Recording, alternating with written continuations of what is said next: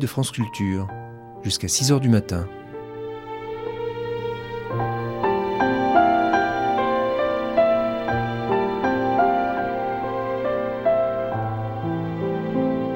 France Culture la nuit, une mémoire radiophonique.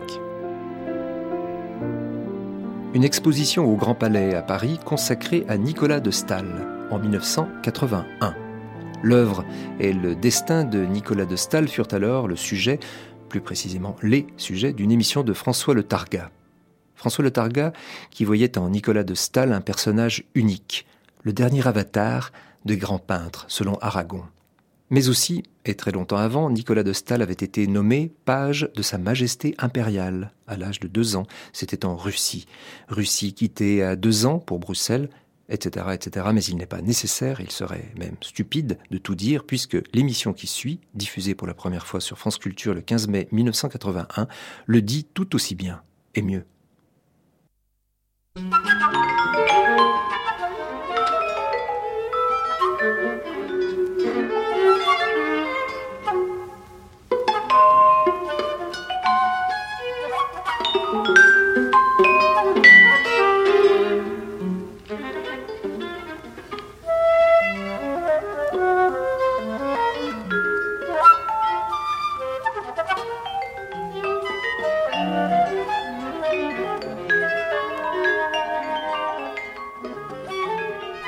Il est peut-être gênant d'avoir connu un artiste pour parler de son œuvre. Le rapport vie-œuvre est passé de mode chez les professionnels de l'histoire de l'art.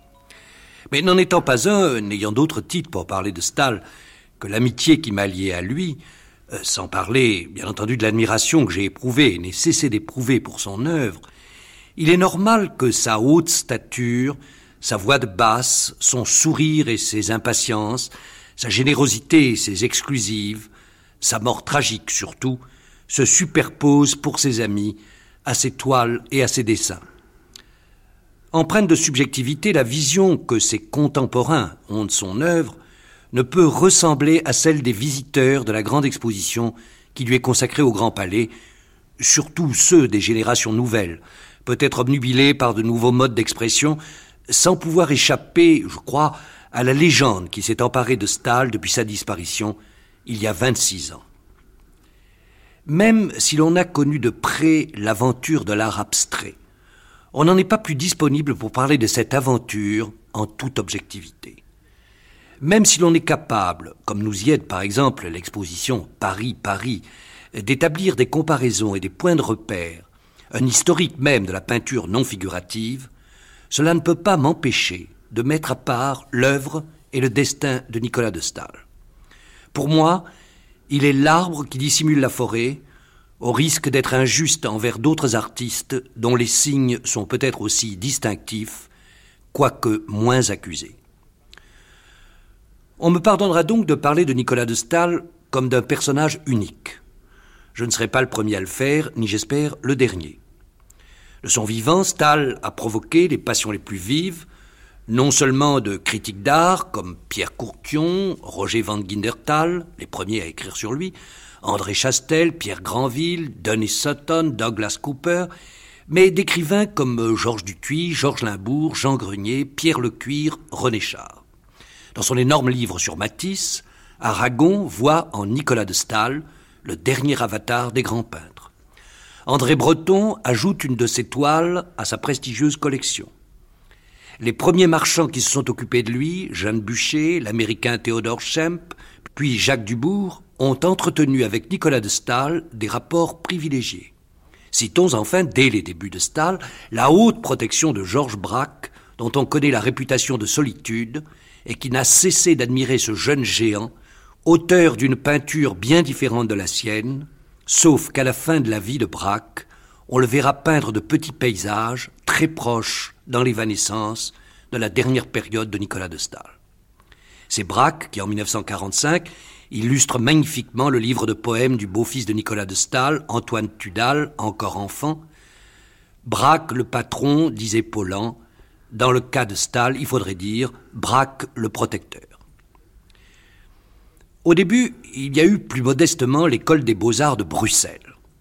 Nicolas de Stahl, fils de grande et ancienne famille balte, les Stahl-Holstein, né en 1914 à Saint-Pétersbourg, a quitté la Russie à l'âge de 5 ans. Son père, général, ancien gouverneur de la forteresse Pierre et Paul à Saint-Pétersbourg, chassé par la Révolution, meurt tout de suite après l'exil, ainsi que la mère de Nicolas. Les enfants, un garçon et deux filles, sont recueillis par des Russes de Bruxelles qui deviennent leurs parents adoptifs. Curieusement, Nicolas de Stahl, qui avait été nommé page de Sa Majesté impériale à l'âge de deux ans, recevra une éducation de prince. Sa vocation de peintre est précoce. Il entre à 16 ans à l'école des beaux-arts de Bruxelles, tout de suite, pareil au peintre romantique, il veut connaître les pays de lumière. Il part pour l'Espagne, puis pour le Maroc, où il passera un an. C'est là qu'il rencontre une femme peintre, Janine Guillou, qui lui présentera plus tard son cousin Jean Desrolles, qui sera le premier à initier Nicolas de Stahl à l'abstraction. Le couple vit dans la pauvreté. En 1939, Stahl s'engage dans la Légion étrangère. Démobilisé, il retrouve sa compagne à Nice. C'est là qu'il connaîtra Hans Harp, Magnelli, les Delaunay. Et si avant cette période on connaît nombre de croquis de voyage proches des peintres voyageurs du XIXe siècle, si la première toile importante de Stahl s'inspire du Gréco ou du Picasso de l'époque bleue, le portrait de Janine en 1942, c'est dans ces années-là qu'il se donne avec fougue à un style de peinture qui ne doit plus rien à la réalité extérieure. Graphisme sauvage, fausse géométrie, composition colorée ou très sombre vont jaillir sous le pinceau de Stahl en même temps que d'autres travaillent avec les mêmes armes et dans le même but. Rien d'étonnant que la première exposition de Nicolas de Stahl en 1944 chez Jeanne Bûcher se fasse en compagnie du peintre hollandais Domela, abstrait depuis 1920, et surtout de Kandinsky, que tout le monde ignorait en France, où il vivait pourtant dès avant la dernière guerre. C'est un paradoxe qu'en pleine occupation, à l'époque de sévères fermetures de frontières, la peinture, et singulièrement Nicolas de Stahl, s'émancipe et retrouve des sources étrangères jusque-là négligées en France, du moins par les collectionneurs et les grands marchands. Pourtant, sur les six mèses des années de la libération où triomphe l'école de Paris, c'est encore une semi-figuration qui retient l'attention. Malgré ses premiers succès, Nicolas de Stahl connaît la misère et, comme il n'a pas le caractère facile, la solitude.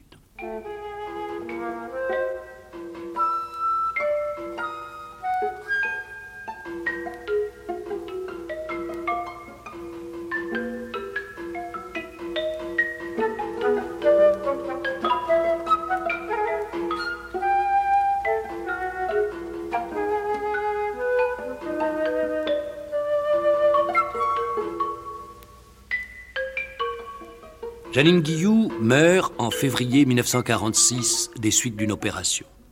Remarié, Nicolas de Stahl connaîtra un commencement de confort auprès de sa nouvelle femme dont il aura trois enfants. Il ne s'est pas arrêté un seul instant. La peinture s'est faite plus dense, plus énigmatique, plus dramatique aussi. La matière est de plus en plus épaisse, de plus en plus travaillée. Les tonalités restent sombres, malgré quelques affleurements de rouge ou de bleu. Cet univers purement abstrait semble résumer des lignes de force, au sens propre du terme. Luttant jour après jour pour se faire reconnaître, l'art de Nicolas de Stahl fait penser dans ces années-là à un fauve tapis dans l'ombre, prêt à bondir sur sa proie.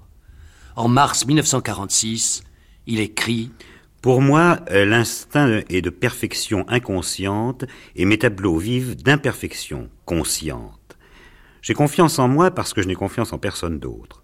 Et je ne puis, en tout cas, savoir ce qu'un tableau est ou n'est pas et fabriquer de nouvelles constantes avant de peindre. Il faut travailler beaucoup, une tonne de passion et 100 grammes de patience. C'est à partir de 1949 que les compositions, comme il nomme la plupart de ses toiles, se simplifient, comme si elles avaient profité de cette période d'incubation nocturne. Des gris sobres, des jaunes, des bleus, apparaissent à la surface de couches successives, travaillées au couteau, toujours décentrées. L'appellation d'abstraction lyrique s'applique-t-elle à Nicolas de Stahl Oui et non. Effusive et subjective, la période qui couvre les deux années 1949 et 1950 se double d'une violence contenue qu'à mon sens on serait en peine de trouver chez d'autres peintres de cette époque. Le lyrisme suppose l'à peu près de la pensée, l'abstraction suppose la tentation du bon goût. Nicolas Stahl est au-delà de ces hasards ou de ces réussites fragiles. Certes, chaque tableau de cette époque existe en lui-même. Malgré les grands formats, Nicolas de Stahl reste un peintre de chevalet, attentif à la composition, à l'équilibre des toiles. Mais en même temps, on le sent, on le voit bien, d'une toile à l'autre, il poursuit la même aventure. Lui qui parlait beaucoup, qui avait du goût pour l'amitié, qui adorait sa famille et traversait volontiers Paris à pied pour rencontrer un ami, donnait à sa peinture l'essentiel de lui-même. C'est vrai pour tous les grands peintres et encore plus vrai si on les a vus dans le secret de leur atelier. Mais il y avait chez Stahl des forces à revendre, il en usait et abusait. En 1945, il avait été un des premiers exposants du Salon de mai. L'année suivante, il sera du comité directeur, bien qu'encore son seul peintre abstrait. Il a des amis fervents, collectionneurs comme Jean Audrillon, Jean Boré, des écrivains comme Georges Limbourg, Georges Chéadé, Maurice Saillet, bientôt Georges Dutuy, le gendre de Matisse. Les pères dominicains, grands amateurs d'art moderne, l'ont exposé dans leur couvent. Par chance, un marchand de tableaux américain, Theodore Schemp, habite au-dessus de chez Stahl, rue Goguet. Après Jeanne Bûcher, une tentative malheureuse avec le célèbre marchand Louis Carré, Stahl rencontre celui qui s'occupera le mieux de son œuvre et qui sera pour lui comme un père, Jacques Dubourg, mort cette année, avant que s'ouvre la rétrospective du Grand Palais. La gloire est venue avant la fortune.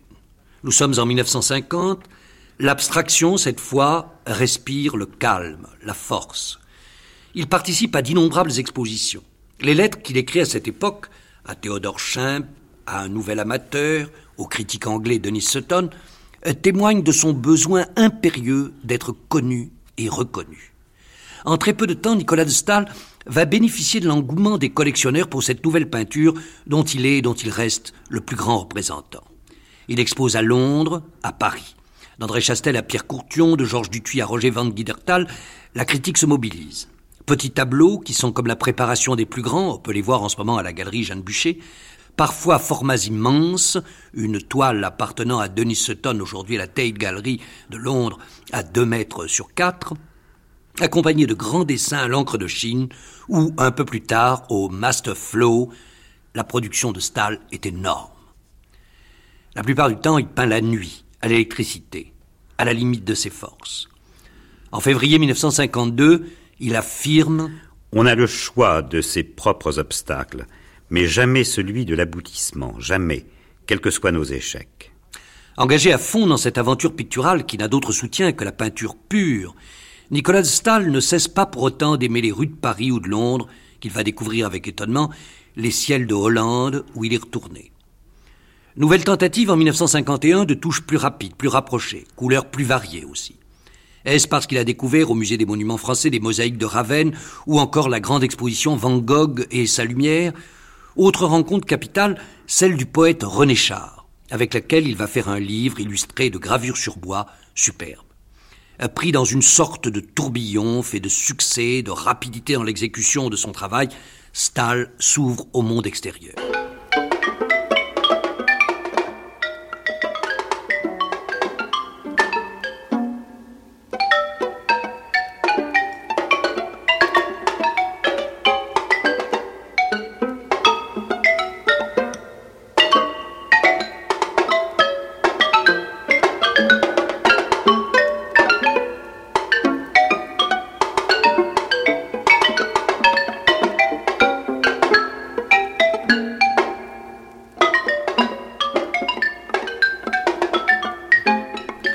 Il a dit un jour qu'il ferait des toiles de plus en plus simples.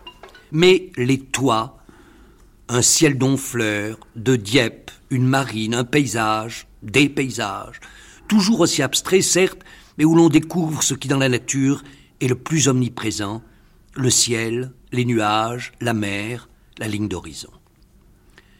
Le hasard le conduit un soir de 1952 au Parc des Princes à un match de football événement mineur. Les maillots des footballeurs, les projecteurs sur la pelouse verte déclenchent en lui un véritable délire visuel.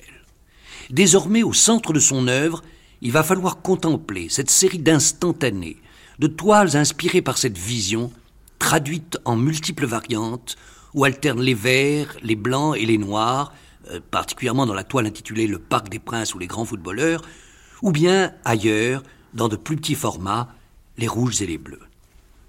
Le mouvement, la vie pénètre ces taches colorées, les irradie comme en un rêve, avec la rapidité d'une vision fugace, fixée en un instant. Il écrit à René Char.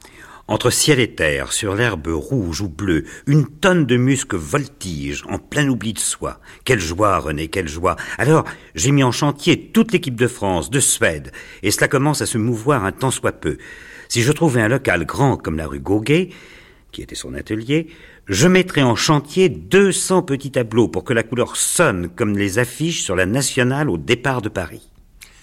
Pour comprendre ces toiles et celles qui vont suivre, il faut penser que Nicolas de Stahl est un visionnaire et un mythologue.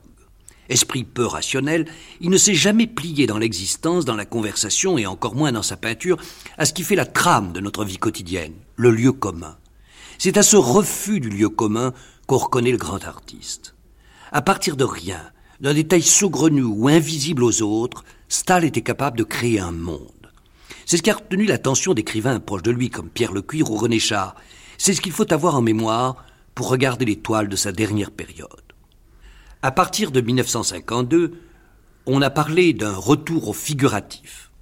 Avec humour, euh, Nicolas Stahl disait même qu'il ne voulait pas faire partie du gang des abstractions avant. De même, cent ans plus tôt, quand on disait à Delacroix qu'il était un peintre romantique, il répondait Moi, monsieur, je suis un pur classique. Oui, c'est vrai, Stahl a refusé de se laisser enfermer dans le courant qui prévalait alors. C'est également vrai qu'il va donner à ses toiles des titres très concrets que l'on va reconnaître footballeur, fleurs, paysages, nus, nature morte. Mais quand il peint des séries de bouteilles, n'illustre-t-il pas à contrario le mot de Pascal sur la vanité de la peinture? Non, la peinture n'est pas vanité. Fidèle à tout un courant de l'histoire de la peinture, celle qui commence à tintorer pour déboucher sur Cézanne en passant par Delacroix, Nicolas de Stahl reste seul à l'intérieur de ses tableaux et de ses dessins. L'objet, le personnage, footballeur, musicien, cavalier, femme nue, le paysage, sont de simples points de repère qui marquent sans doute la réconciliation de la peinture avec le monde extérieur, mais surtout la volonté d'affirmer la suprématie de la peinture sur toute réalité. Est-il utile d'ajouter que pour arriver à cette réussite totale, il fallait avoir vécu des années d'ascèse, de recherche, qui étaient déjà des trouvailles? Il me faut du recul, tous les reculs, disait-il à Jacques Dubourg. Et aussi. Il s'agit toujours et avant tout de faire de la bonne peinture traditionnelle, et il faut se le dire tous les matins, tout en rompant la tradition en toute apparence, parce qu'elle n'est pas la même pour personne. Que voulez-vous?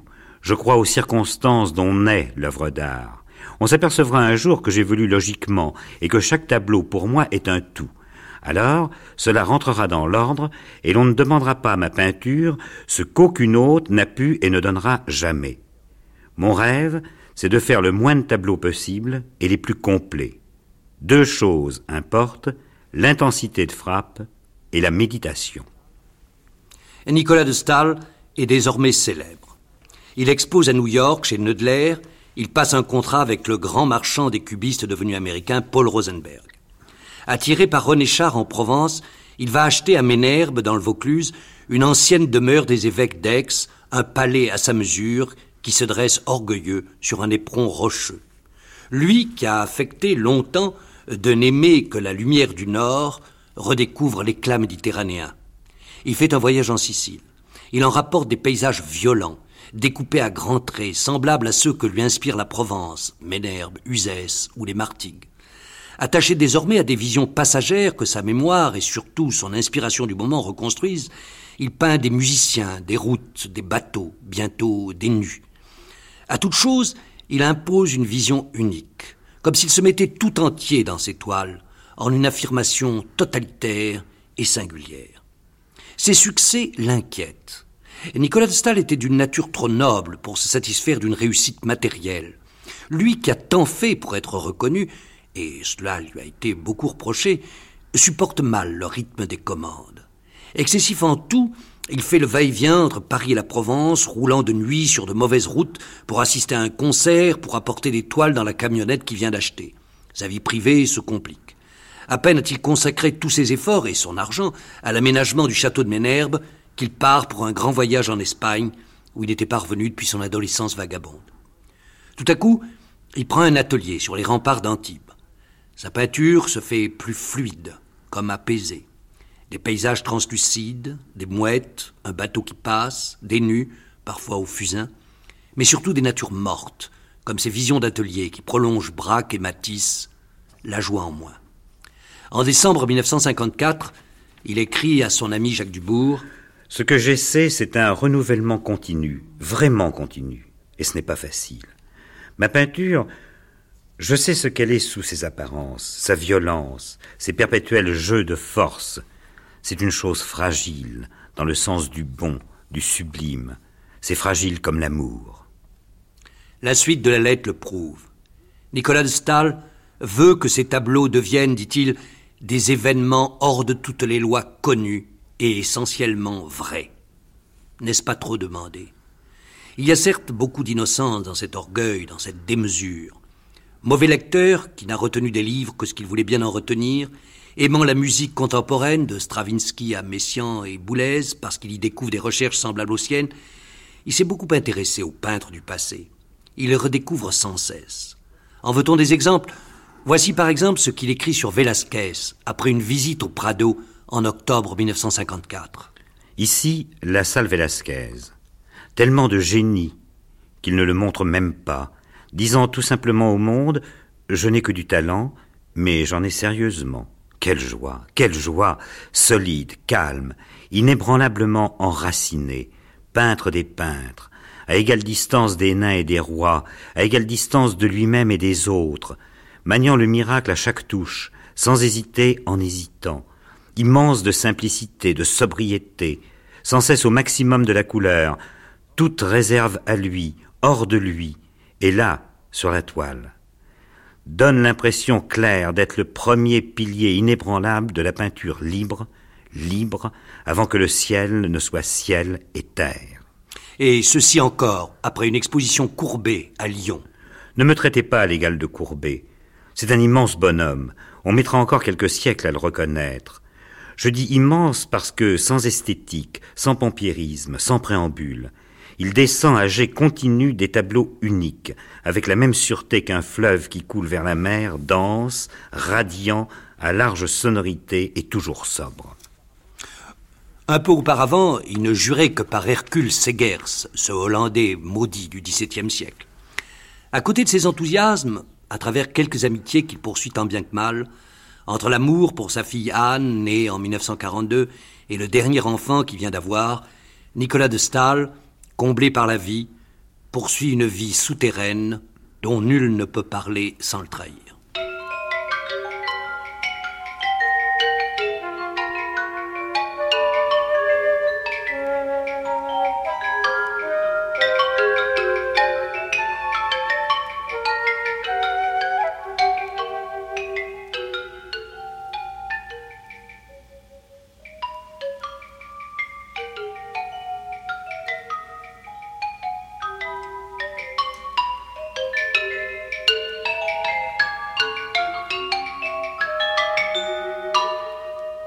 Les tableaux, je l'ai dit, deviennent de plus en plus fluides et parfois fantomatiques.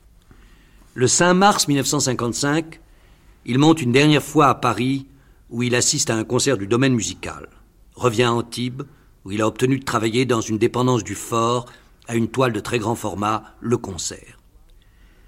Cette toile restera inachevée. Le 16 mars, il écrit à Jacques Dubourg une courte lettre pour lui demander de régler un détail de meubles achetés en Espagne qu'il destine à Ménherbe. Puis, deux phrases. Je n'ai pas la force de parachever mes tableaux. Merci pour tout ce que vous avez fait pour moi. Une autre lettre pour l'ami des mauvaises et des bonnes années, Jean Boré. Si vous avez le temps, voulez-vous, au cas où l'on organise quelque exposition de mes tableaux, dire ce qu'il faut faire pour qu'on les voie? Merci pour tout. Le même jour, 16 mars 1955, Nicolas de Stahl, âgé de 41 ans, se jette du haut de la fenêtre de son atelier face à la mer. Personne n'expliquera jamais ce suicide. Ce qu'on peut seulement dire, c'est que Nicolas de Stahl le portait en lui, comme une tension extrême. Sa carrière a été si brève, l'œuvre accomplie si considérable et si diverse dans son unité, que cette ultime tragédie est contenue dans toute sa peinture. Ce suicide montre assez que la violence des moyens mis en œuvre pendant les treize années qui comptent, de 1942 à 1955, n'était pas de vaines apparences. Eût-il franchi la crise qui l'a forcé à se tuer, que sans doute Nicolas de Stahl nous aurait donné une œuvre tout aussi importante. Ne savons-nous pas quelles richesses sont dispensées par la vieillesse de certains peintres? À l'opposé, on comprend mieux le suicide d'un Van Gogh, peintre maudit s'il en fut. La mort de Nicolas Stahl relève d'une fatalité qui n'a plus cours de nos jours, où l'ironie, la parodie et le pseudo-réalisme ont triomphé. L'aventure de Nicolas Stahl est à la fois anachronique et exemplaire. On croirait, à certains moments, qu'il a voulu mettre fin à l'histoire de la peinture en signant de son sang.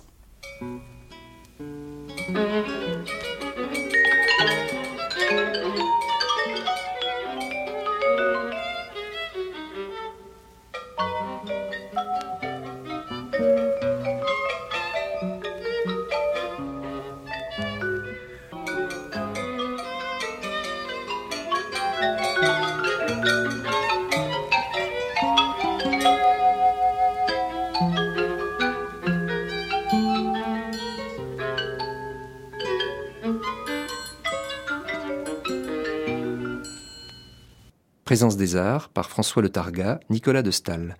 Première diffusion sur France Culture le 15 mai 1981.